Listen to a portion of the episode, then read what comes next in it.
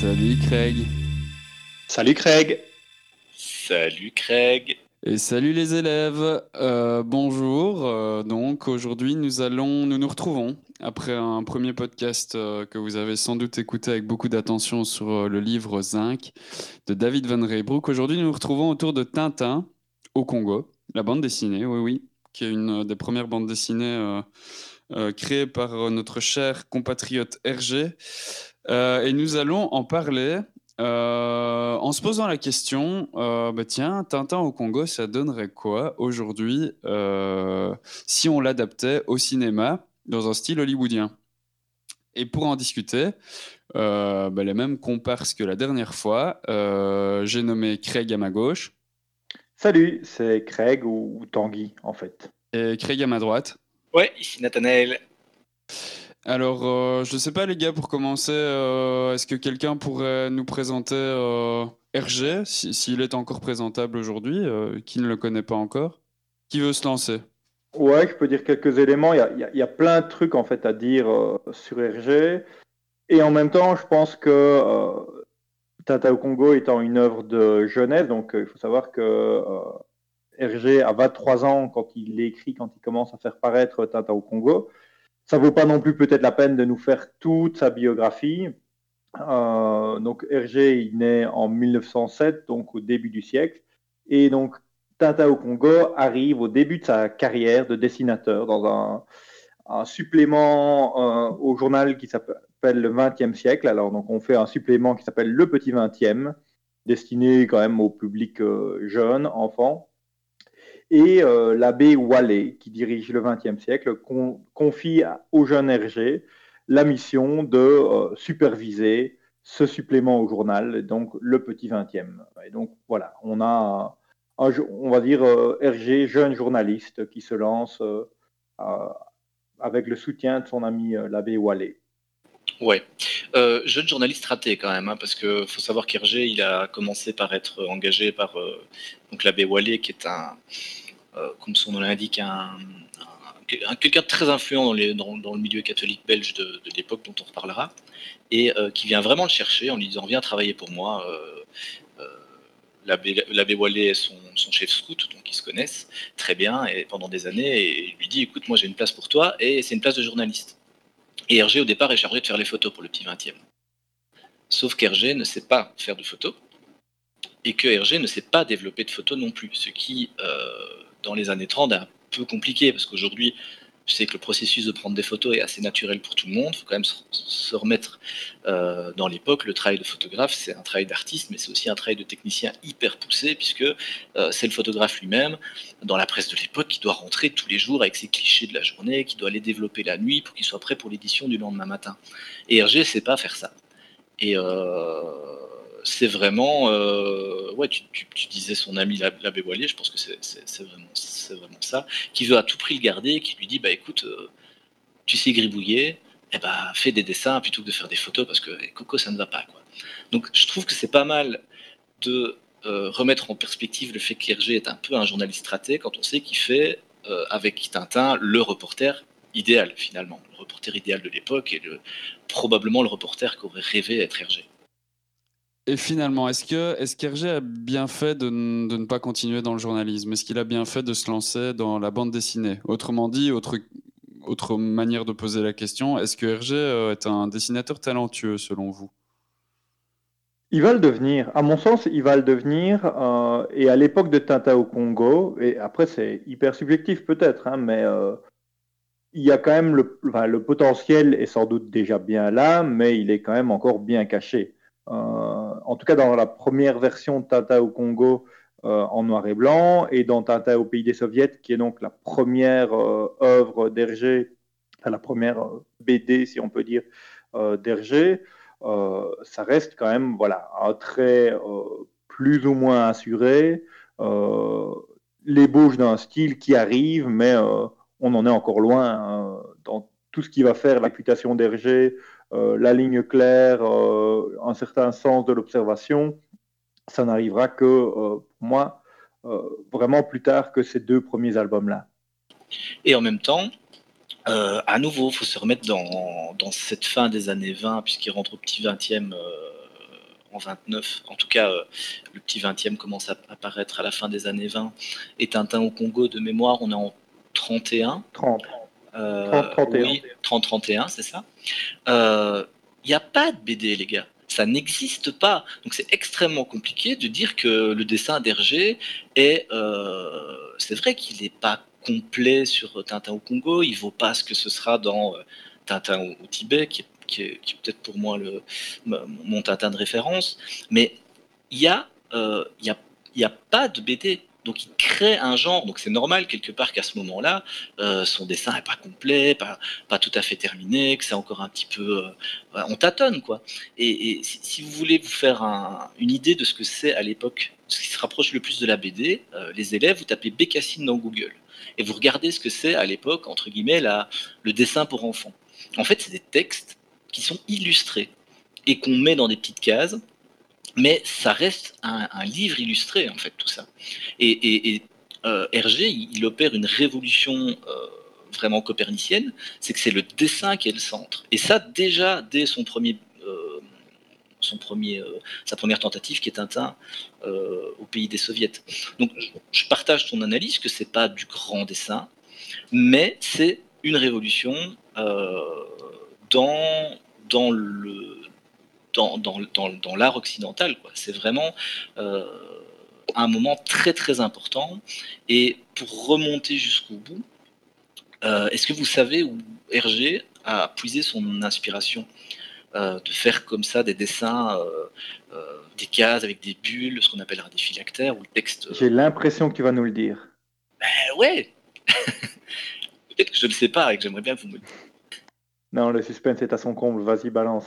Eh ben, de, tout bêtement, des États-Unis, des comics. Zut, je m'attendais à un truc un peu plus impressionnant.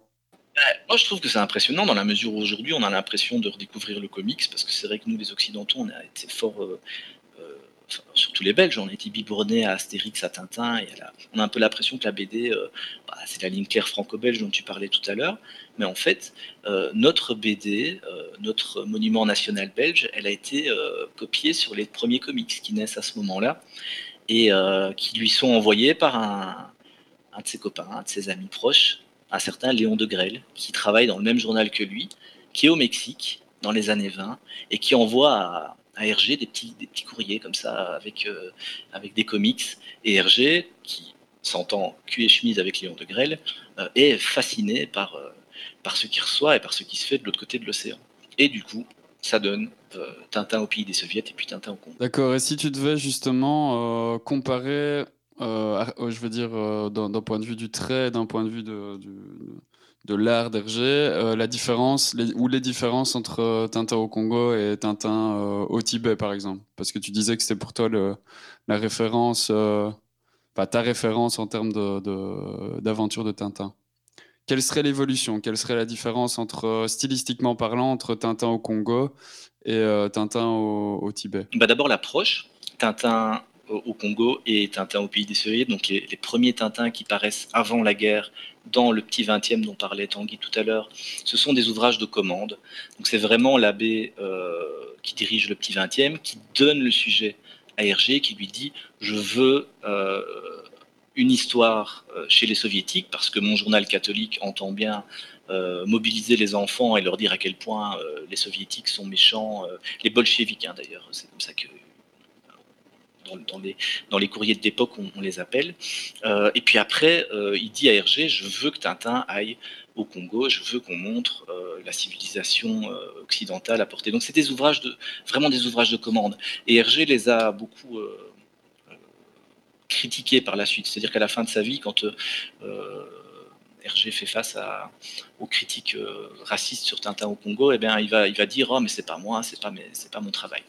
Deuxième chose, euh, le petit vingtième, c'est comme le journal de Spirou aujourd'hui. Je ne sais pas si les élèves euh, ont encore un peu une idée de comment ça se passe dans le milieu de, de, de, de la B D, mais ce sont, des, euh, ce sont des sketchs en fait. Chaque semaine, il doit livrer deux planches.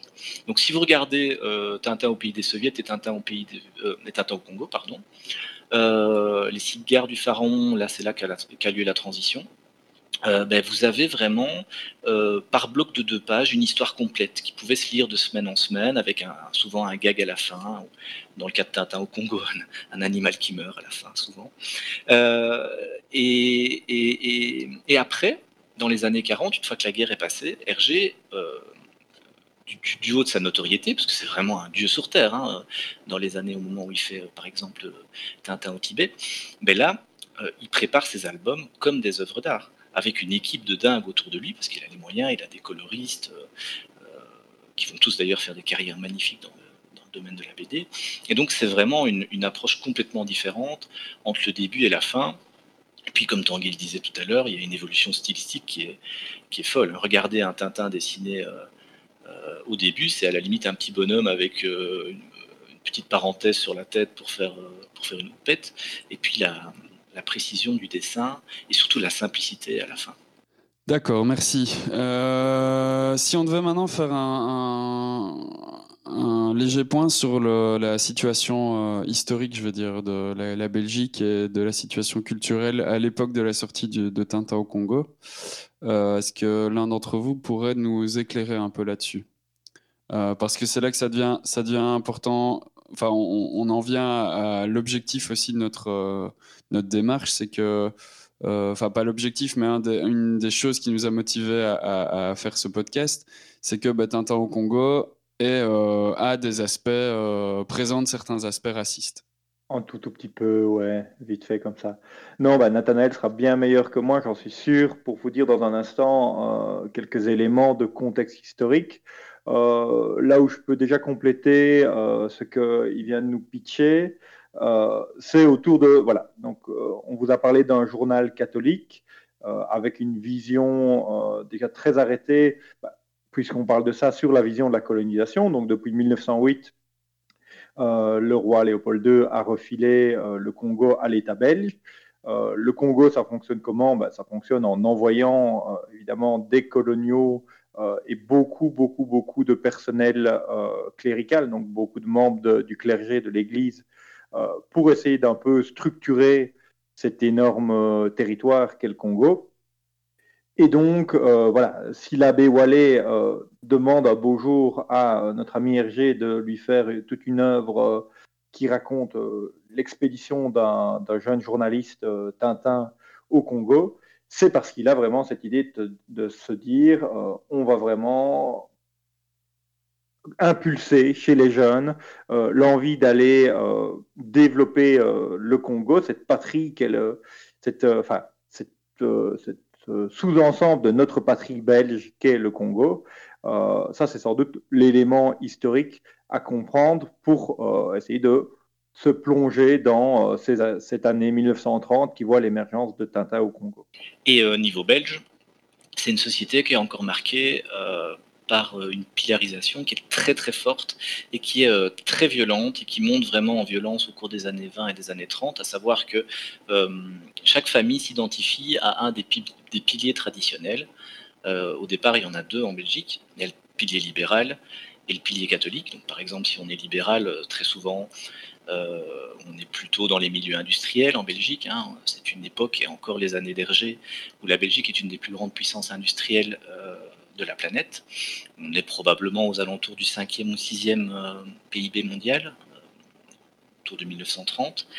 Euh, donc, société industrielle pour les libéraux, euh, enseignement plutôt public, euh, papa va souvent à la loge franc-maçonne, euh, on va le dimanche à la, jouer à l'harmonie, dans la, dans la fanfare libérale locale. Donc c'est vraiment quelque chose qui structure l'existence. Euh, Hergé, lui, il est clairement identifié au pilier euh, catholique, c'est-à-dire que sa famille est catholique euh, pratiquante, euh, et je dirais même au, au, au milieu plutôt catholique euh, réactionnaire, euh, dans la mesure où le Petit Vingtième, par exemple, n'est pas un journal euh, comme les autres. Euh, je trouve que...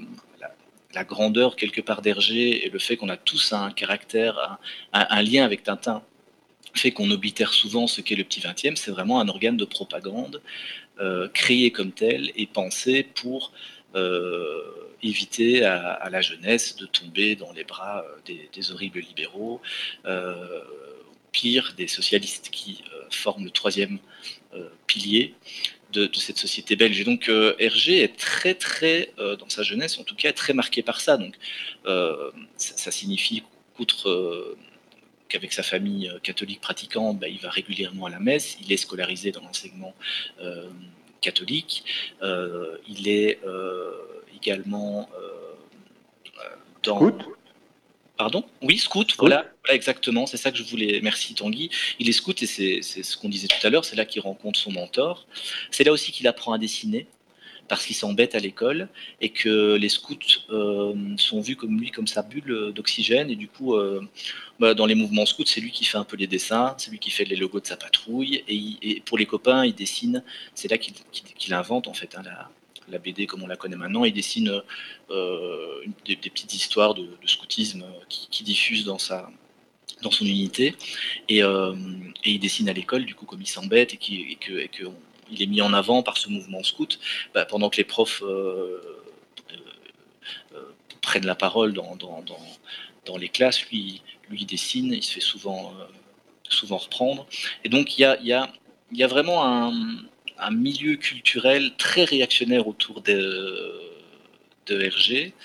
Et euh, bah, j'en parlais tout à l'heure, c'est peut-être le moment d'introduire quand même un personnage un peu, un peu noir, outre, outre le mentor dont on parlait tout à l'heure, c'est Léon Degrelle, qui lui est un grand reporter à l'époque où Hergé euh, travaillait au petit vingtième. Donc en gros, Hergé s'occupe de la partie enfant, si on veut, et Léon Degrelle s'occupe de la partie plus propagande à destination des adultes. Donc Léon Degrelle dans euh, le vingtième siècle et Hergé dans le petit vingtième. Mais les bureaux sont, on dirait aujourd'hui, dans le même plateau, donc ce sont des, des gens qui se côtoient. Et euh, dans les années trente, bah, on le sait tous, euh, c'est le moment où petit à petit bah, Mussolini en, en Italie prend le pouvoir, c'est, c'est déjà fait dans les années vingt, et à partir de trente-trois, on a l'ombre d'Hitler qui plane sur l'Europe. Et tous ces gens-là rejoignent d'abord euh, la mouvance de Mussolini, donc le fascisme, de manière très naturelle. Il y a un glissement de la part de la droite catholique vers le fascisme qui se fait très naturellement dans les milieux euh, belges des années trente, enfin dans ces milieux-là.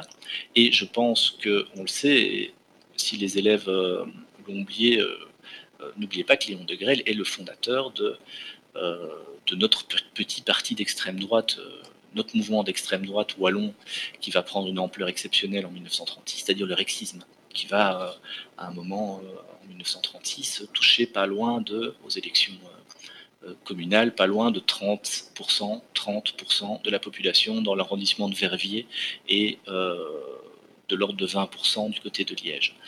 Donc voilà un petit peu dans quel milieu euh, est Hergé dans ces années trente. Et euh, je Je vais quand même le glisser maintenant pour ne pas le ressortir plus tard. Tous ces gens-là vont joyeusement collaborer une fois que les Allemands arrivent en dix-neuf cent quarante, puisque bah, ils sont plutôt vus comme euh, du bon côté de l'histoire, les, les nazis, dans ces milieux-là. Et donc, euh, le, le Léon Degrelle, on le sait, euh, tristement, on va convaincre des milliers de Wallons d'aller se battre contre les bolcheviks, dans euh, une croisade un peu folle qui va amener des milliers de Wallons à mourir, à Stalingrad notamment. Et euh, qu'est-ce qu'il fait Hergé ? Ben, Hergé continue à dessiner, hein. Et il va publier dans euh, le journal Le Soir, c'est-à-dire que la, la Seconde Guerre mondiale est pour Hergé euh, la plus grande chance de sa carrière, puisqu'il va rentrer dans le journal le plus lu. Le Soir est le journal le plus lu au vingtième siècle en Belgique. Tanguy, euh, qui lit Le Soir, je crois que c'est encore le cas aujourd'hui. Oui, euh, attention que à la, enfin, à la différence que... Aujourd'hui, le journal, euh, vu comme euh, le journal catholique par excellence, c'est évidemment la Libre Belgique, la Libre, tout à fait. Euh, qui est du côté euh, de la résistance, évidemment, oui. Alors que Le Soir est aux mains de l'occupant allemand pendant la Seconde oui. Guerre mondiale. Tout à fait, qui met la main sur Hergé, et Hergé qui, se, qui, qui va donc euh, voir sa... Il était, il était connu, hein.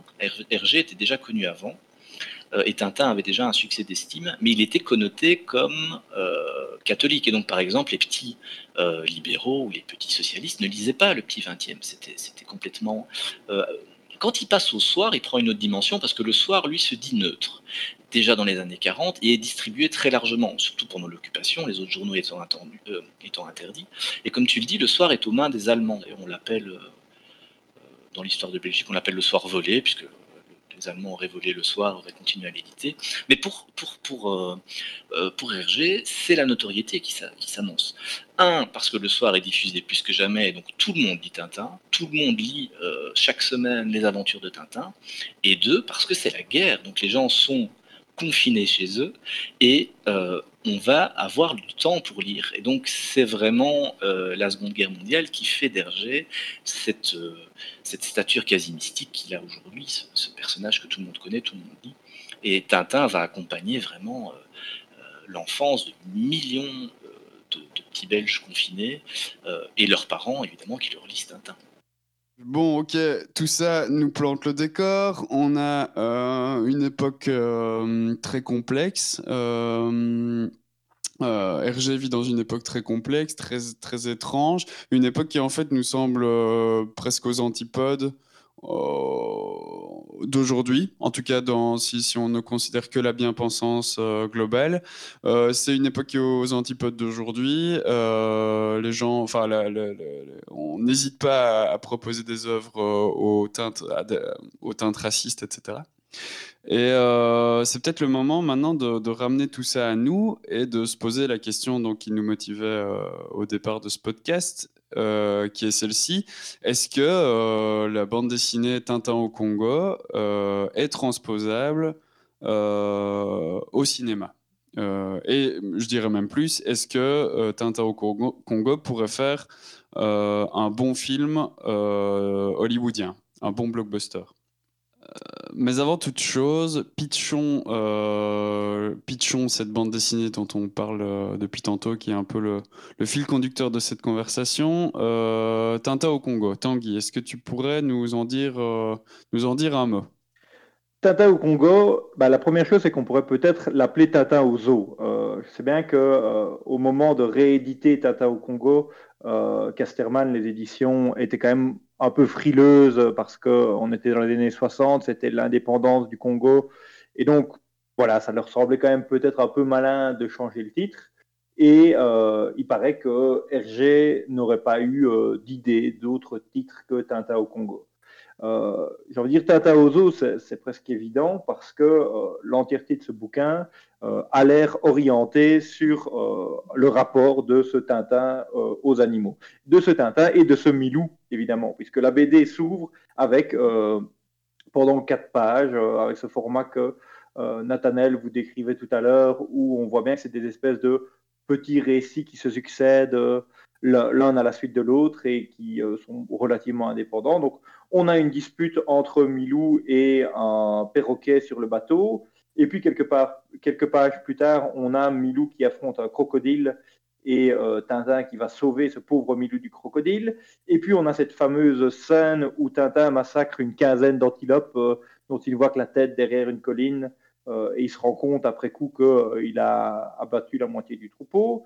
Euh, un peu plus loin, on a Tintin à la chasse au lion, et puis Tintin qui euh, amène un serpent à se manger la queue. Enfin, bref, euh, Tintin qui fait manger une, une éponge à un léopard. On a vraiment l'impression d'un truc très, très euh, enfantin. Alors, moi, ça me fait gentiment rire quand j'entends que, euh, suite aux polémiques qu'il y a eu autour du racisme, euh, certaines librairies, euh, notamment dans le monde anglo-saxon, ont décidé d'amener euh, Tintin au Congo dans les rayons adultes plutôt que dans les rayons enfants.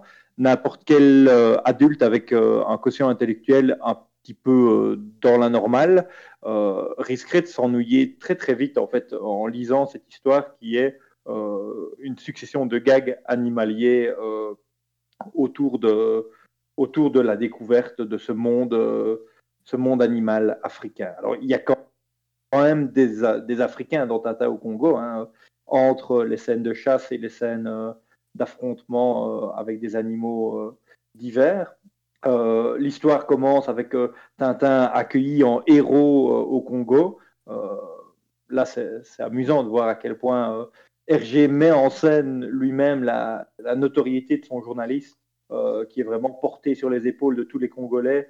Euh, et au fil de l'histoire, on se rend compte que jusqu'au moindre petit village pygmée au milieu du Congo, tout le monde connaît Tintin et Tintin se retrouve, euh, enfin, toute la tribu lui court après euh, simplement pour être accueilli, pour avoir le, l'immense honneur d'accueillir Tintin dans son village.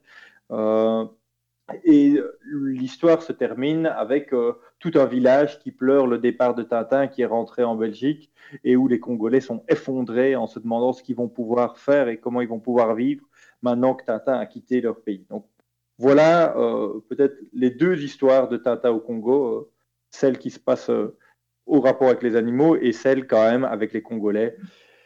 Et s'il devait y avoir une troisième histoire dans ce Tintin au Congo, après euh, l'histoire de Tintin au zoo et euh, Tintin face à la population locale, c'est peut-être euh, cette espèce de course-poursuite avec un gangster dont on apprend à la fin qu'il est lié à Al Capone, euh, ce qui sert à Hergé à un peu pitcher euh, le volume suivant des aventures de Tintin, qui est Tintin en Amérique.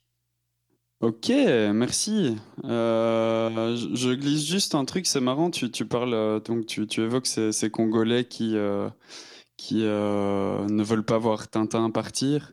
Euh, j'ai envie de faire le parallèle à, à nous qui sommes encore en train de parler de Tintin et surtout de Tintin au Congo qui est quand même euh, sorti il y a quatre-vingt-dix ans.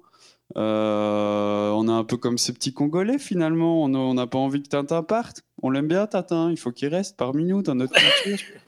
Mais ouais, il y a un peu de ça, hein. C'est marrant euh, parce que euh, Tintin et singulièrement Tintin au Congo fait partie de notre patrimoine euh, et quand tu dis on est comme ces Congolais, j'ai envie de dire ici à la limite il y a encore des débats et euh, je dis ici en Belgique mais y compris euh, dans la diaspora congolaise en Belgique euh, il y a évidemment des débats sur euh, cette œuvre qui a très mal vieilli euh, au Congo par contre euh, il n'y a pas du tout ce, enfin, dans la population locale il n'y a pas du tout euh, ce recul critique euh, sur le racisme et euh, il y a vraiment ce côté patrimonial de dire oh bah on fait des statuettes, on fait des petites voitures, enfin, des artisans font des petites voitures, euh, font des, des peintures qui représentent Tintin au Congo aujourd'hui, euh, parce que c'est, voilà, ça, ça représente une époque, c'est, c'est du patrimoine en fait, c'est vraiment vécu comme ça, c'est du patrimoine.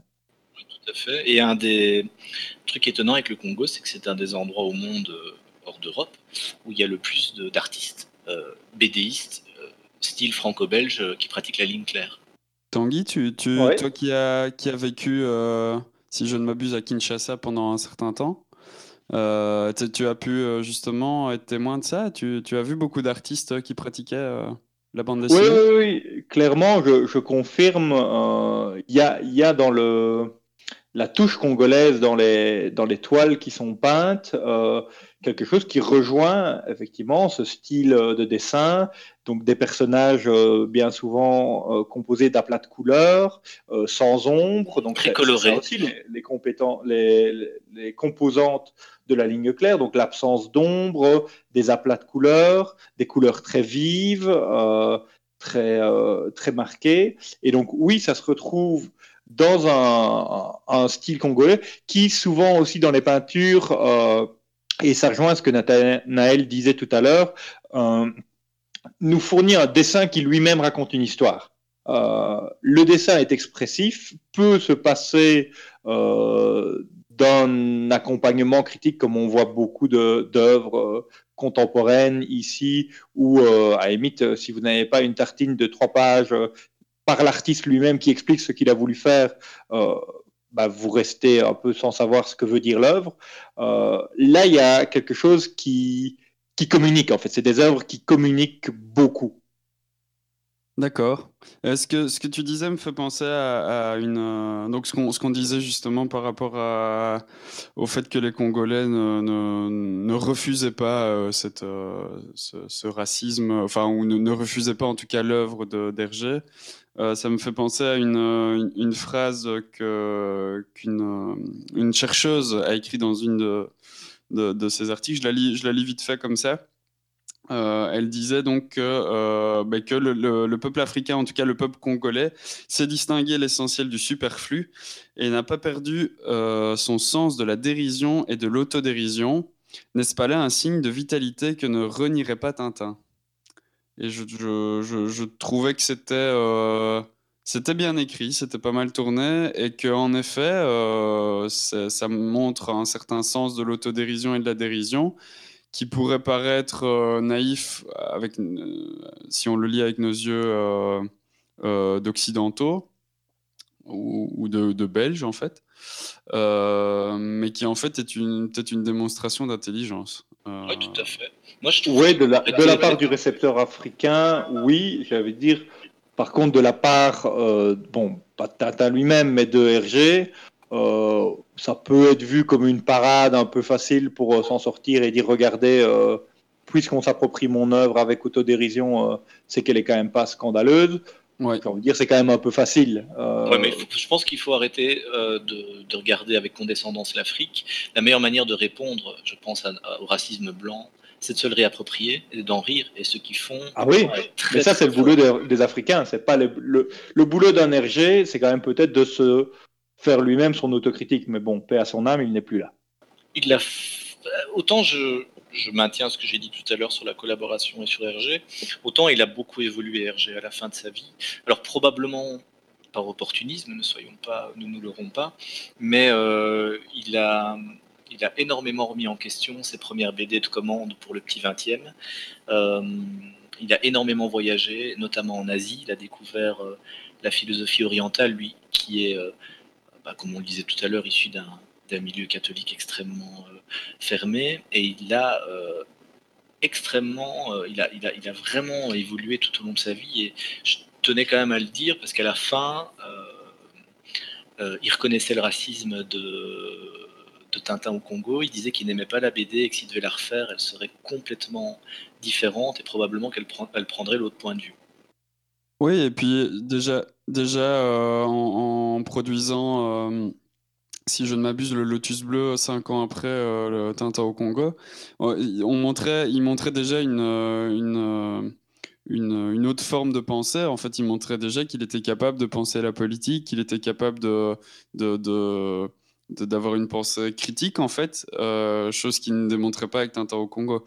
Donc euh, voilà, il, déjà cinq ans après, quelque part, il, il, il montrait une autre facette de lui, et il montrait surtout qu'il avait été très naïf euh, au moment de Tintin au Congo, qu'il, qu'il n'avait pas fait preuve de, de, d'assez d'esprit critique. Il était très jeune, évidemment, à cette époque-là, euh, enfin à ce moment-là. Oui, tout à fait, et le Lotus Bleu correspond vraiment à ce moment de... de retournement complet d'Hergé. Je pense que si, vous, si les élèves n'ont le temps que de lire trois Tintins dans leur vie, c'est de prendre, bah, par exemple, Tintin au Congo, donc, euh, qui représente le premier Hergé, le Hergé qui travaille dans les milieux euh, catholiques réactionnaires et qui est euh, un Hergé de commande, donc qui fait ce qu'on lui dit, en fait. Euh, le Lotus Bleu, qui est euh, la première œuvre où Hergé vraiment pense une B D de A à Z pour être euh, un livre et pas pour être publié en feuilleton. Et c'est la première fois qu'il se documente. Il a euh, spécifiquement acheté euh, toute une série de livres. Euh, il y a une bibliographie derrière le, le Lotus Bleu. Et euh, je pense que tout le monde connaît l'anecdote, mais c'est dans ce cadre-là qu'il a rencontré un certain euh, Chang, c'est-à-dire qu'il a rencontré euh, un étudiant chinois, Euh, à, à Bruxelles, à l'Académie des Beaux-Arts, qui était un étudiant en peinture, euh, qui lui a fait découvrir la pensée chinoise. Donc il, a, il s'est vraiment immergé grâce à Chang euh, dans la, la politique, la culture chinoise. Il a, il a d'ailleurs, euh, c'est, un, c'est, c'est assez ésotériste ce que je vais dire, mais Hergé euh, disait lui-même s'être plus ou moins converti à la philosophie euh, taoïste et euh, à la philosophie chinoise. Et bon, on connaît un petit peu les... le côté aussi euh, sulfureux de son amitié avec Chang, puisque quand, euh, euh, quand Chang retourne en Chine, Hergé va tout faire pour le retrouver, y compris prendre des, des, des avions seuls pour aller rechercher son ami. Et euh, quand il le retrouvera à la fin de sa vie, ils ne se, ils ne se, ils ne se quitteront plus. Et il euh, y, y a quelque chose là d'assez intéressant. Et le, et le troisième Tintin, ben, c'était Tintin au Tibet. Peut-être prendre les trois pour voir l'évolution entre l'avant, le moment où Hergé change son fusil d'épaule, commence à se documenter et à se mettre du point de vue des gens dont il parle. Donc ça, c'est vraiment le Lotus Bleu. Et puis, euh, ce, que, ce que je trouve être son, son œuvre complète et, et majeure, qui est Tintin au Tibet. Voilà, donc... Merci Nat pour ces conseils de lecture. Si, chers élèves, vous êtes encore confinés longtemps ou que vous cherchez des, des choses à faire ou simplement que vous êtes, vous êtes curieux et que vous aimez Tintin, voilà les trois B D euh, que, que Nat vous conseille et que je vous conseille aussi d'ailleurs. Euh, voilà, mais ceci nous éloigne assez bien de notre objectif de base, euh, chers amis. Euh, revenons-en peut-être à notre ambition de, d'imaginer Tintin au Congo euh, reconverti euh, au cinéma hollywoodien. Est-ce que, euh, donc je répète la question de base, est-ce que Tintin au Congo ferait une, serait facilement adaptable ou ferait un bon film hollywoodien ? Et peut-être pour lancer ce, ce débat et cette discussion, cette réflexion, pensons peut-être déjà à des, des réalisateurs qui pourraient, euh, qui pourraient faire ce job-là. Est-ce que Nathanaël, par exemple, t'aurais une, l'une ou l'autre piste à nous proposer pour, ouais, moi, j'avais... pour lancer la discussion ? J'avais, euh, j'avais pensé à trois, euh, trois pistes possibles d'adaptation. Euh, avant, je voulais vous demander euh, si vous aviez vu euh, le Tintin que Spielberg a déjà fait en animation, en trois D, au cinéma. Si euh, Tanguy et toi, Simon, vous aviez déjà vu, euh, est-ce que vous pensiez de ce qui a déjà été fait comme adaptation ? Parce que c'est super dur d'adapter la ligne claire. Hein. Non, moi j'avoue euh, que je n'ai, je n'ai pas vu le film. Euh... Notamment, euh, je ne veux pas être trop long là-dessus, mais notamment parce que euh, je, par un certain principe, euh, je, je, j'ai tendance à, à, à ne pas choisir d'aller voir des adaptations. Euh, euh, voilà. Tanguy, toi, je ne sais pas. Est-ce que tu l'as vu ? Oui, euh, je l'ai vu euh, avec un sentiment en demi-teinte, euh, ni un enthousiasme débordant, ni euh, une révolte. Que ça aurait trahi euh, un, un certain esprit. Il euh, faut savoir que Spielberg, euh, sa première euh, ambition de travailler euh, sur Tintin, euh, il, a, il a commencé à la nourrir en dix-neuf cent quatre-vingt-deux. Donc, euh, un an avant la mort d'Hergé, il a, été, il a contacté Hergé pour lui demander s'il pouvait travailler euh, sur base de Tintin. Donc, je pense qu'il y a une vraie réflexion en profondeur de sa part euh, une pour l'élaboration d'une œuvre pareille. Une admiration dingue pour Hergé aussi, de la part de Spielberg. Ouais, bah donc voilà, ça rejoint, ça rejoint cette idée que euh, Spielberg fait ça de manière très très réfléchie. Enfin non, très réfléchie. Quand on, quand on est complètement euh, admiratif, on n'est peut-être pas avec le, le recul critique euh, nécessaire. Mais en tout cas, euh, une démarche qui va en profondeur, qui ne se limite pas à se dire je prends une aventure et j'en fais un blockbuster vite fait, euh, comme ça a pu déjà se faire euh, dans le monde du cinéma. Oui, donc ici j'en profite pour, pour dire, en effet, il existe ce film, cette adaptation, euh, réalisée par, euh, par le, on va dire, le grand Spielberg. Euh, mais ici, le, l'ambition de cette discussion, c'est de l'imaginer euh, joué par des vrais acteurs, évidemment. Euh, joué avec des gens qui vont représenter euh, physiquement et réellement euh, les, les personnages de la bande dessinée. Euh, ce qui fait une grande différence, évidemment, dans la vision euh, et dans la réalisation euh, de Tintin au Congo. Euh, mais tout ça euh, nous éloigne déjà un petit peu de la question de base. Nathanaël, est-ce que tu voulais euh, ajouter quelque chose à ce que Tanguy vient de dire ?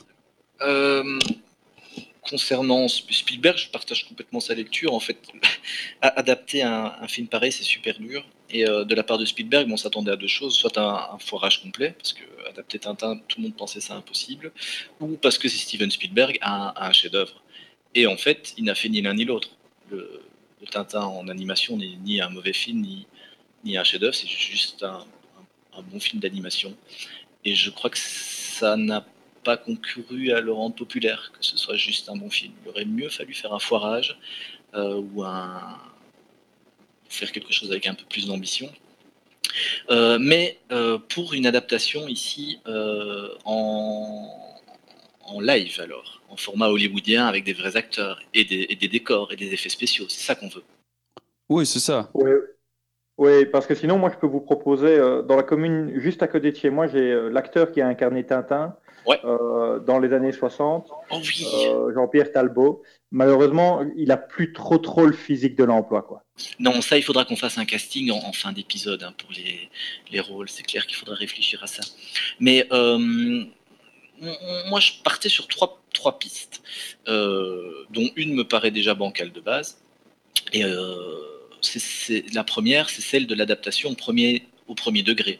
Donc vraiment de se dire, on prend le matériau de base, on prend ce Tintin euh, au Congo, et on l'adapte, tel qu'Hergé le pensait. Donc on garde le racisme, on garde la, condis- la condescendance occidentale, on garde le reporter star, euh, et cetera. Et donc pour ça, bah, il nous faut des yes men, quoi. Il nous faut des, des, des réalisateurs à qui on donne un script, qui ne se posent pas de questions, qui lancent la caméra, qui, qui montent, à la limite sans... sans capter euh, tous les sous-entendus. Donc là, j'avais des pistes. Alors, attends, j'ai quand même envie de t'arrêter déjà là, euh, parce que si on part sur cette première piste, il va quand même se poser la question de la langue. Si on relit Tintin au Congo, tous les Noirs commencent en leur phrase par « Toi, il y en a bon, missier blanc euh, ». Ouais. Et c'en est agaçant au possible de voir qu'il n'y a pas un seul personnage d'origine africaine qui peut s'exprimer autrement qu'en parlant ce qu'on a appelé le langage petit nègre. Euh, et donc, c'est clair. Là-dedans, dans un film, ça risque déjà de poser problème parce que moi, je te mets au défi de trouver l'acteur noir qui est prêt à jouer euh, le petit nègre. C'est vrai, et c'est pour ça qu'il nous faut du gros studio américain idiot, avec des réalisateurs qui ne se posent pas de questions, pour qu'on ait un traitement des Noirs, comme les Américains sont capables de le faire quand ils filment des Chinois ou des Russes, encore aujourd'hui. Regardez les séries T V avec les mauvais accents euh, de, de l'Est, parce que le Russe est toujours un peu méchant et, et a toujours un peu sa tête patibulaire, ou euh, la manière dont ils traitent les... les Chinois dans les films, dans les blockbusters, ou dans les, enfin les Chinois et les Asiatiques, évidemment, de manière générale, c'est quand même assez pathétique. Hein. Alors, piste numéro deux euh, Ouais, alors pour la piste numéro un, j'avais quand même... Euh, soit on prend Chris Columbus, Pigeon. Ouais, qui est le mec qui a fait les deux premiers Harry Potter, donc là on aurait une version, je crois, très premier degré, avec des couleurs, avec, euh, vous voyez, un, un Tintin qui va en Afrique, avec l'Afrique filmée, euh, d'hélicoptères, avec, euh, on pourrait tuer tous les animaux possibles, ça n'a absolument aucun problème. Euh, un côté plus dark, si on demande à David Yates, qui lui a signé les derniers Harry Potter, donc euh, un Yes Man, mais qui a une version un peu plus adulte, on va dire, une approche un peu plus euh, mature, euh, enfin... si je peux dire. Euh, ou alors sinon, on va chercher Peter Jackson, non ? Ah, oh, il aimerait bien, à mon avis. Ah, et alors là, on aurait Tintin en Zélande. Avec, euh, on aurait cherché des, a- des acteurs africains et le tout euh, filmé dans les paysages euh, néo-zélandais. Ce serait pas fabuleux, ça ? Ouais, il tuerait des kangourous à la place de tuer des gazelles, mais il y a moyen. C'est ça, mais personne se... déjà, il ne se poserait pas la question. Et en plus, on en aurait pour au moins cinq films, parce que la B D fait soixante pages. Le mec, quand on voit ce qu'il a fait avec le Hobbit, là, on est parti pour une saga, hein. Alors... Ah bah, j'ai, déjà, j'ai déjà envie de le voir. Là. Personnellement, si, si c'est Peter Jackson aux commandes, franchement, je, je... parce que là, là, on ne regarde plus Tintin au Congo, on regarde un documentaire sur, euh, sur, la...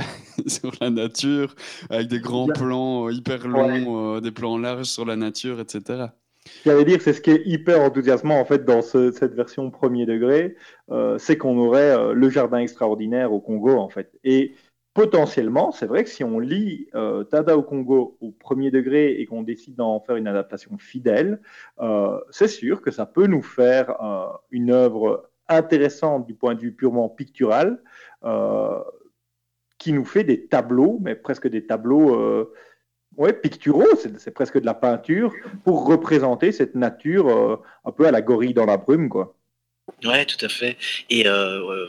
avec un petit peu de budget, avec les effets spéciaux, ça pourrait être très beau. Après, ça serait très raciste et très gênant. Mais on pourrait avoir le soutien de, de Donald Trump qui ferait un tweet sur ce film et, et qui serait vu par des millions de rednecks aux États-Unis.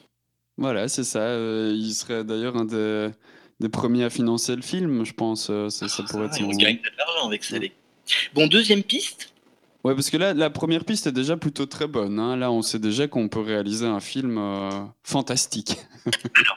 Deuxième piste, là, c'est plus premier degré, ce serait faire un bon film. Pas juste euh, faire une adaptation, mais essayer de, de trouver quelqu'un qui maîtrise un petit peu le langage cinématographique et qui euh, transforme euh, une B D en un, en un bon film.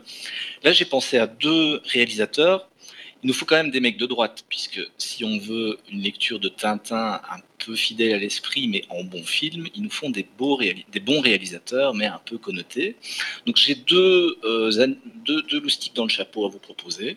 Le premier, c'est peut-être un peu trop classique, mais au moins lui a connu Hergé, c'est aller chercher Clint Eastwood, qui fait quand même euh, à pas loin de, de cent balais un film par an comme un métronome, euh, et qui est euh, quelqu'un qui a, on sait qu'il a lu les Tintins. On sait qu'il les connaît, puisque Hergé est une, quand même une star aux États-Unis. Ou, pour quelque chose de plus moderne, Quentin Tarantino. Et pourquoi euh, Quentin Tarantino ? Bah, parce que euh, Quentin Tarantino, d'abord, bah, c'est, c'est vendeur. C'est vraiment le genre de gars qui euh, qui est un, un franc-tireur à Hollywood. C'est probablement la seule personne, euh, bah, lui et Clint Eastwood, c'est probablement les deux seuls réalisateurs qui peuvent faire ce qu'ils veulent. Euh, la boîte signerait... Euh, quel que soit le, le scénario qu'amènerait Tarantino. Et Tarantino bah, a cette vision du cinéma, puisque on sait que Tarantino il fonctionne avec, euh, euh, par, euh, par cliché, donc il aime bien, euh, et par, euh, euh, par coup de cœur, quoi. Il aime bien euh, prendre une période ou une histoire qui, le, qui l'intéresse et essayer de, de, de, de, d'immerger complètement et de travailler son film euh, complètement pour, euh, pour le mettre au service de l'adaptation. Donc on sait qu'il a déjà fait... Euh, un western, il a déjà fait un film de guerre, il a déjà fait un film qui parle d'Hollywood, il n'a pas encore fait, à ma connaissance, un film qui, euh, qui se passe en Afrique, il n'a pas encore fait un film de safari, et je pense qu'il ferait ça très bien, et très premier degré.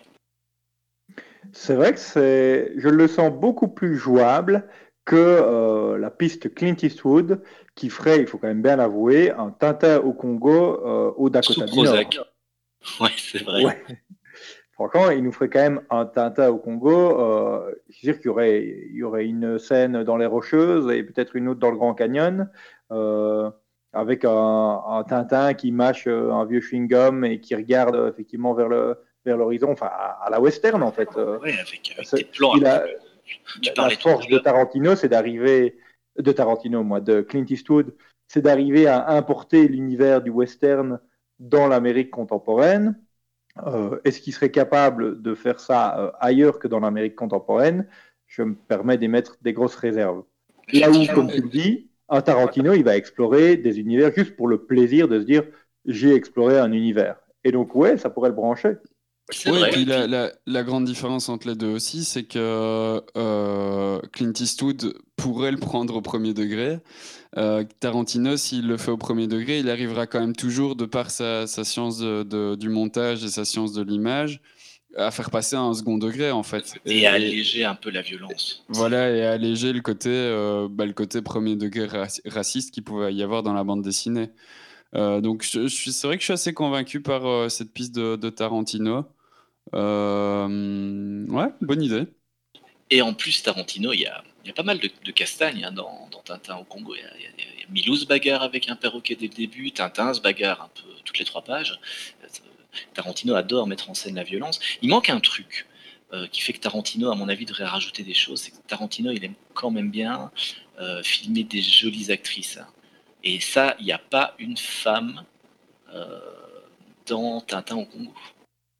Ouais, et puis là où la, la créativité de Tarantino devrait euh, agir, c'est aussi le fait que euh, Tarantino fait aussi parfois un cinéma du détail, et esthétiquement, c'est, c'est ça qui est intéressant. Je pense qu'on a tous euh, cette image euh, de la, la crème fouettée dans Inglourious Basterds. Il euh, n'y a rien dans, dans Tintin au Congo qui relève du détail. On est en permanence dans un espèce de plan américain où on voit toujours euh, voilà, Tintin, euh, enfin, les épaules les, et les, les hanches de Tintin, euh, aucun gros plan, rien, enfin, oui, rien qui permette d'aller un peu dans la subtilité du détail. Troisième piste ? Une troisième piste, par exemple, oui. Alors là, c'est le contre-emploi. Ce serait de euh, prendre Tintin au Congo à l'envers. C'est-à-dire du point de vue des Congolais qui voient arriver euh, le petit blanc qui vient vivre euh, euh, sa meilleure vie chez eux, et d'en faire un film engagé. Euh, mais alors là, ça nous demande un réalisateur euh, engagé pour la cause euh, afro-américaine, la cause, de manière générale, la cause raciste. Pourquoi pas un réalisateur engagé afro-américain ? Là, ça me parle. Du coup ? Alors, ben... Pff, le problème, c'est que si vous n'avez pas aimé euh, Clint Eastwood, vous n'aimerez pas que j'aille déterrer Spike Lee. Mmh. Non, pas, pas tellement, non, mais vas-y, déterre-le, on va voir. Bah, parce que si on veut du punch, si on veut... Euh, on en revient à ce qu'on disait tout à l'heure de Tarantino, même si Spike Lee euh, se veut l'anti-Tarantino, euh, ou Tarantino se veut l'anti-Spike Lee, je pense qu'il se déteste assez cordialement. Euh, un film un peu coup de poing, Euh, je crois que c'est le seul qui a le recul et la filmo derrière pour aller chercher, oser s'attaquer à euh, ce qu'il faut bien qualifier d'œuvre de, de, de, une œuvre de blanc, quoi. Je veux dire, Tintin au Congo, c'est quand même quelque chose de fondamental dans la culture européenne, dans la culture occidentale. Oser aller chercher ça et en faire une adaptation à contre-emploi complet pour venir nous envoyer un coup de poing, ben je, vois, euh, je vois bien Spike Lee le faire. Le problème, c'est que ben, il est vieux, c'est comme Clint Eastwood, quoi. Est-ce qu'il est encore capable de, de, de, de faire ça ? Moi, dans l'esprit de ce que tu proposes, euh, je vois un peu le la The Birth of a Nation euh, de Nate Turner, euh, Nate Parker, excuse-moi. Euh, Nate Turner, c'est le personnage principal. La naissance d'une nation, c'est quoi ? La naissance d'une nation, au départ, c'est un film euh, d'apologie du Ku Klux Klan euh, qui sort en dix-neuf cent quinze aux États-Unis et qui donc raconte la naissance de la nation, la nation américaine, mais avec ce fond raciste hyper assumé, euh, et c'est évidemment un film qui, euh, au fur et à mesure qu'il a pris euh, de l'essor sur le continent américain, euh, a provoqué des émeutes euh, à l'entrée des cinémas. Euh, c'est les premières émeutes raciales euh, aux États-Unis.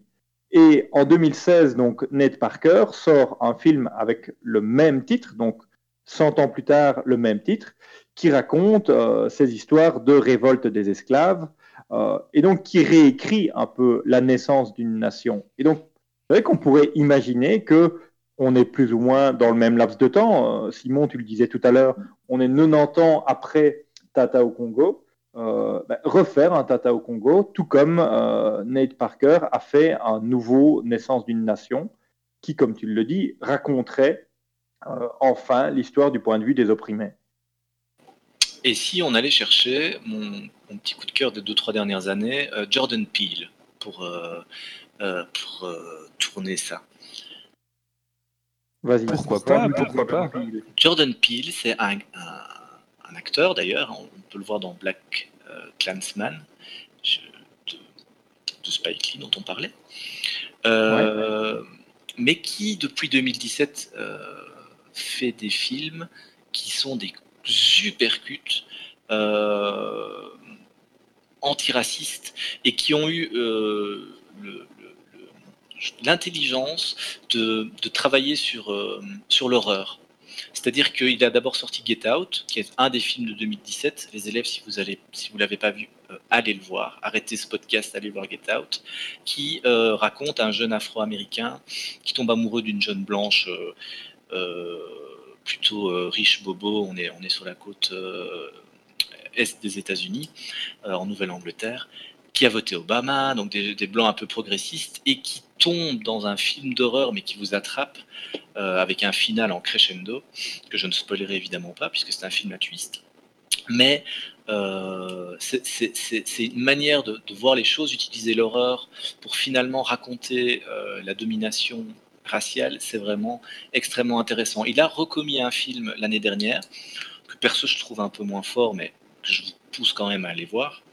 Euh, mon problème, c'est que j'étais tellement retourné par Get Out qu'après c'est difficile pour moi de retomber une deuxième fois. Mais le film qui vient de sortir, c'est Us, euh, mmh.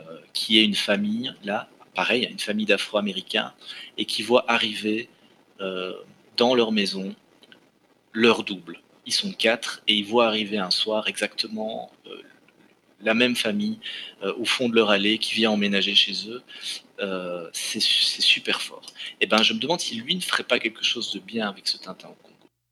Pourquoi ? Comment tu verrais euh, son, son art euh, s'épanouir avec Tintin au Congo ? Ben, si on en faisait un film d'horreur où Tintin tombe dans un... C'est, c'est, c'est... Plutôt que de vivre sa meilleure vie au Congo, s'il si, si lui arrivait justement que des choses atroces dignes d'un film d'horreur et que petit à petit, il sombrait dans la folie. Et, que, et qu'il avait, il avait qu'une envie, c'était de repartir du Congo et de laisser le Congo tranquille. Ouais, enfin là, j'ai l'impression que tu es en train de nous faire le scénario d'Au cœur, d'Au cœur des ténèbres de Joseph Conrad. Ah oui, c'est peut-être Joseph Conrad qui s'est inspiré de moi. Peut-être, ouais. Je, je pense que c'est ça. Parce que le Congo infernal, moi, ce qui me dérange... Euh, après, je ne te le répéterai pas. D'ailleurs, ferme tes oreilles, mais je n'ai pas complètement été sous le charme de Get Out. Euh, mais c'est pas grave, on en fera un autre podcast où on débattra. Mais le Congo euh, infernal qui fait peur, euh, univers euh, hostile aux Blancs, euh, c'est finalement une rhétorique qui a déjà été euh, qui a déjà été commise par le cinéma, euh, y compris par le cinéma évidemment blanc, euh, là où ce qui pourrait être intéressant, euh, puisque euh, ton... Ton ami Jordan Peele euh, joue quand même un peu sur les détournements, parce que Get Out, c'est ça, c'est du détournement du film d'horreur. Euh, on pourrait détourner un, une comédie d'un film en fait qui se passe très bien euh, et où le Tintin ne vit pas des choses horribles et tragiques, mais où c'est un peu le bouffon de service euh, dont tout le monde se rit euh, et où la population euh, noire euh, congolaise Euh, vit très bien et euh, bah, se moque gentiment de ce mec qui, euh, qui est persuadé d'être un sauveur alors qu'il n'en est absolument pas un. Tintin est fou, en fait.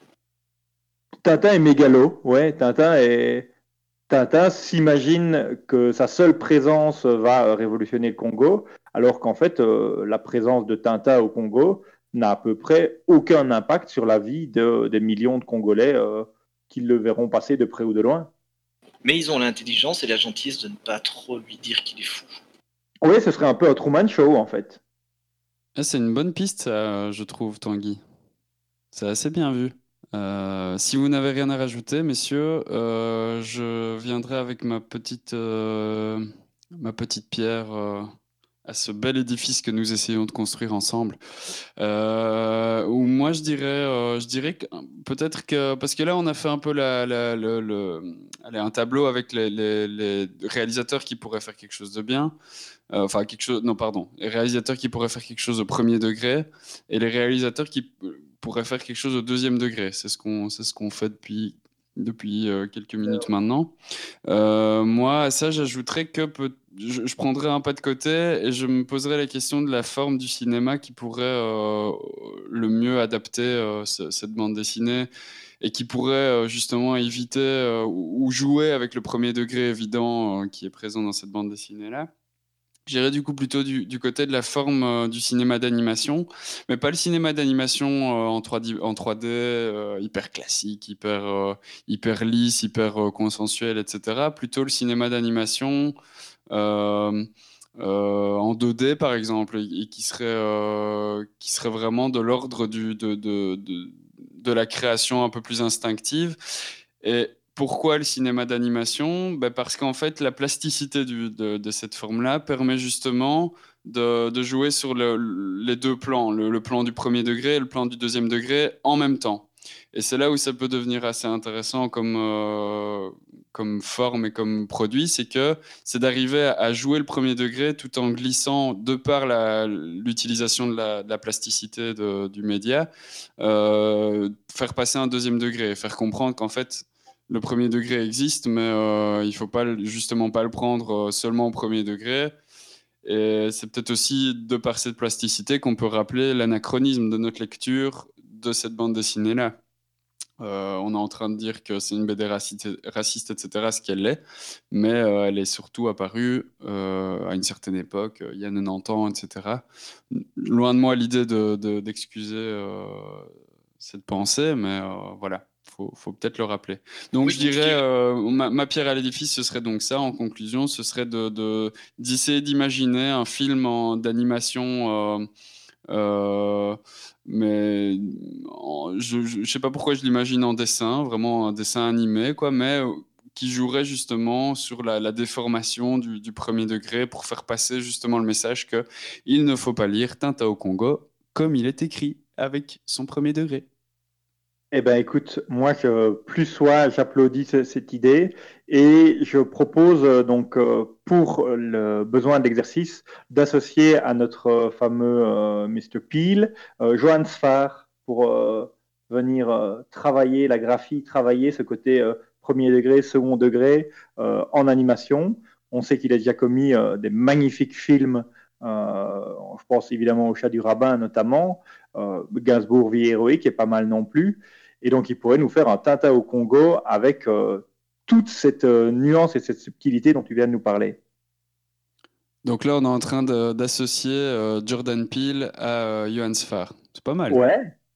Ouais, c'est bien. Ouais. Okay. Vous vous rendez compte qu'avec l'ego de Joann Sfar, euh, le film ne sortira jamais. Je crois qu'il faut. On s'en fout là. Avec notre ego, nos films ne sortiront jamais, Nathanaël. C'est ça. Quoi? Mais moi, je ah oui, pense envoyer un mail à Netflix. Vous rigolez ou quoi? On a oublié de te le préciser au début. Euh, excuse-nous, Nathanaël. Bon, bon bah, je quitte ce podcast. Mais... Messieurs, messieurs, il va quand même tout doucement être temps de, de clôturer euh, cet épisode. Euh, comment pourrait-on le clôturer? Bah, moi, pour conclure, je voulais euh, appeler les élèves à lire euh, Tintin au Congo. En fait, euh, on n'en a pas parlé depuis le début de ce podcast, mais Tintin au Congo est interdit dans, dans plusieurs euh, pays. Notamment, euh, il y a eu des, des gros problèmes en Scandinavie et évidemment euh, euh, maintenant au Congo euh, lui-même. Moi, je pense qu'au contraire, il faut euh, continuer à lire Tintin au Congo et ce genre, euh, ce genre d'œuvre-là, parce qu'il n'y a rien à faire, mais l'homme est produit de son temps. Et ce type d'œuvre d'art-là nous apprend énormément sur une époque et sur la manière dont Hergé, euh, membre d'un milieu effectivement collaboratoire à ce moment-là, face à une période de l'histoire très sombre, voyait les... Euh, voyez le, le, la colonie belge et voyez le Congo, euh, et qu'il ne faut pas détourner la tête de ça. La Belgique a été capable du pire au Congo, et Tintin au Congo nous donne une preuve de ça, nous donne une vision des gens de l'époque qui est extrêmement intéressante. Il faut le lire, mais il faut savoir ce qu'on dit. Il faut l'assortir de quelque chose. Il ne faut surtout pas sombrer dans la tentation de la, de la censure, parce que censurer ce type d'œuvre-là, le rendrait sulfureux et pourrait en faire une sorte de bannière pour les, pour les nouveaux racistes. Et dans un monde qui, malheureusement, autour de nous, a tendance à revenir de plus en plus vers le repli sur soi et le racisme, moi, j'exhorte justement à relire ce type d'œuvre d'art-là avec, évidemment, le recul critique. Et c'est pour ça qu'on fait ce genre de podcast. J'espère que ça vous a permis d'avoir une, euh, des clés pour lire ce genre d'œuvre d'art-là. Euh, et, et, et pour euh, comprendre, pour essayer de comprendre ce que, euh, ce que l'homme a pu faire à l'homme, et dans ce cas-ci, ce que l'Europe a pu faire ailleurs, et la, le regard que l'Europe a pu porter sur le reste du monde et sur, et sur ses colonies. Super, ouais. Merci pour cette conclusion, Nat. Tanguy, tu veux rajouter quelque chose? Ouais, euh, bah, j'irai évidemment euh, dans le même que notre brave Nathanaël, hein, euh, il ne faut pas arrêter de lire euh, Hergé, il ne faut pas arrêter de lire Tintin au Congo, mais si je peux vous proposer une ouverture, parce qu'il ne faudrait pas non plus dire que du coup, puisque en tant que blanc, on commet des choses pareilles, euh, on doit juste se taire et euh, enregistrer le fait qu'on euh, ne produit quand même pas des trucs grandioses sur le Congo. Et donc j'ai envie de vous orienter vers euh, les œuvres de trois autres blancs qui ont parlé du Congo, Euh, que sont David Van Reybrouck avec euh, son fantastique, euh, cette fantastique somme qu'il a appelée sobrement Congo. Euh, tout le travail, et ça c'est même un blog, c'est quelque chose de plus euh, fréquent, mais de Colette Brackman euh, qui travaille pour le journal Le Soir euh, sur le Congo, et elle en est une experte, et euh, voilà, c'est encore euh, potentiellement une blanche qui peut nous dire des choses intéressantes sur le Congo. Euh, et enfin Thierry Michel euh, qui nous a fait des, quelques documentaires euh, hyper bien tournés sur le Congo. Euh, ça n'exclut évidemment pas d'aller voir tout ce que les Congolais eux-mêmes disent sur leur propre pays, mais si vous vouliez voir d'autres regards blancs sur le Congo, bah, il y a peut-être ces trois-là euh, à aller lire, écouter, visionner. Et si moi je devais, euh, je devais conseiller euh, des œuvres euh, à, aller, euh, à aller supporter, à aller écouter, à aller découvrir, ce serait de nouveau une œuvre, euh, des œuvres musicales. Mais aller écouter euh, tout ce qui fait, je vais même aller écouter tout ce qui se passe en Afrique en fait, c'est formidable, la, la, la vitalité de, de la musique là-bas. Euh, ils ne se posent pas autant de questions qu'ici en, Occ- en Occident, ils font ça de manière euh, globalement, je veux dire, euh, beaucoup plus naturelle que nous. Euh, et euh, voilà, je vous invite à aller réécouter les classiques euh, Fela Kuti, euh, et cetera. Euh, voilà, allez-y, allez-y, allez-y. Si vous voulez une bonne dose de musique euh, hyper spontanée et hyper chaleureuse, faites ça, s'il vous plaît, faites ça, s'il vous plaît. Euh, sans blague, euh, il est temps de terminer et de clôturer ce podcast. Merci aux à vous deux, à, aux deux Craig qui m'accompagnent dans cette aventure. Merci à Craig à ma gauche. De rien. Merci à toi, Craig. Et euh, on se retrouve la prochaine fois, mais on se retrouve la prochaine fois pour parler de quoi d'ailleurs? Alors, on propose un, un petit jeu, et les élèves euh, qui écoutent ce podcast, vous pouvez nous envoyer des suggestions. C'est qu'on vous propose de tirer au sort en direct les sujets des prochains podcasts. Donc là, forcément, on a commencé, nous, euh, un document dans lequel on a listé plein d'idées. Mais si vous nous envoyez des idées, on les rajoutera. Et on va tirer au sort, comme dans un chapeau, toutes euh, les, euh, les œuvres culturelles dont on va parler. Mais on ne va pas s'arrêter là, hein.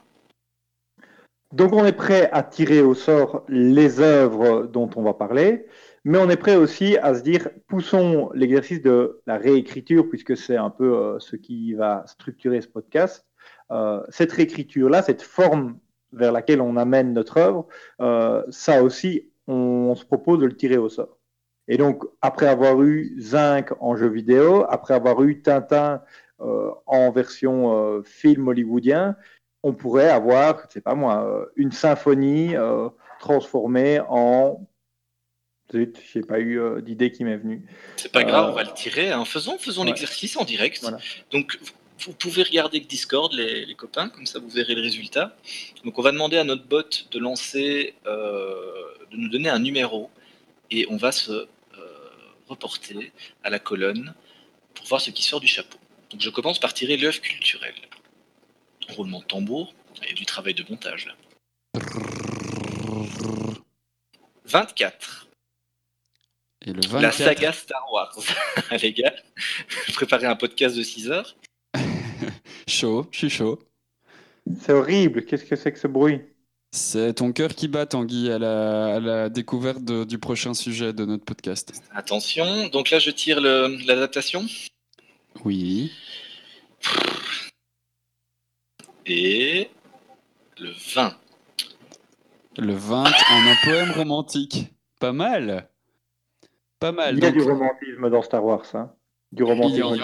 Qui est le dingue et qui a mis un poème romantique. Je propose qu'une fois qu'on a tiré quelque chose, on, on l'enlève du chapeau.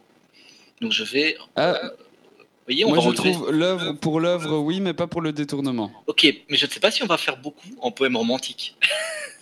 Oh, il y a moyen. Ok. Bon, bah je note, donc notre prochain podcast sera l'occasion d'adapter Star Wars en poème. Romantique. Vous êtes prêts à... Vous êtes bien tous prêts à, à faire ce... cette démarche ? J'étais prêt dans le ventre de ma mère, moi. Eh bien voilà, voilà ce qui nous attend la prochaine fois. Et en attendant que tout se passe bien pour vous, euh, soyez prudents, euh, restez confinés, et euh, on vous embrasse. Ouais, bon confinement les gars. Salut. Salut à tous.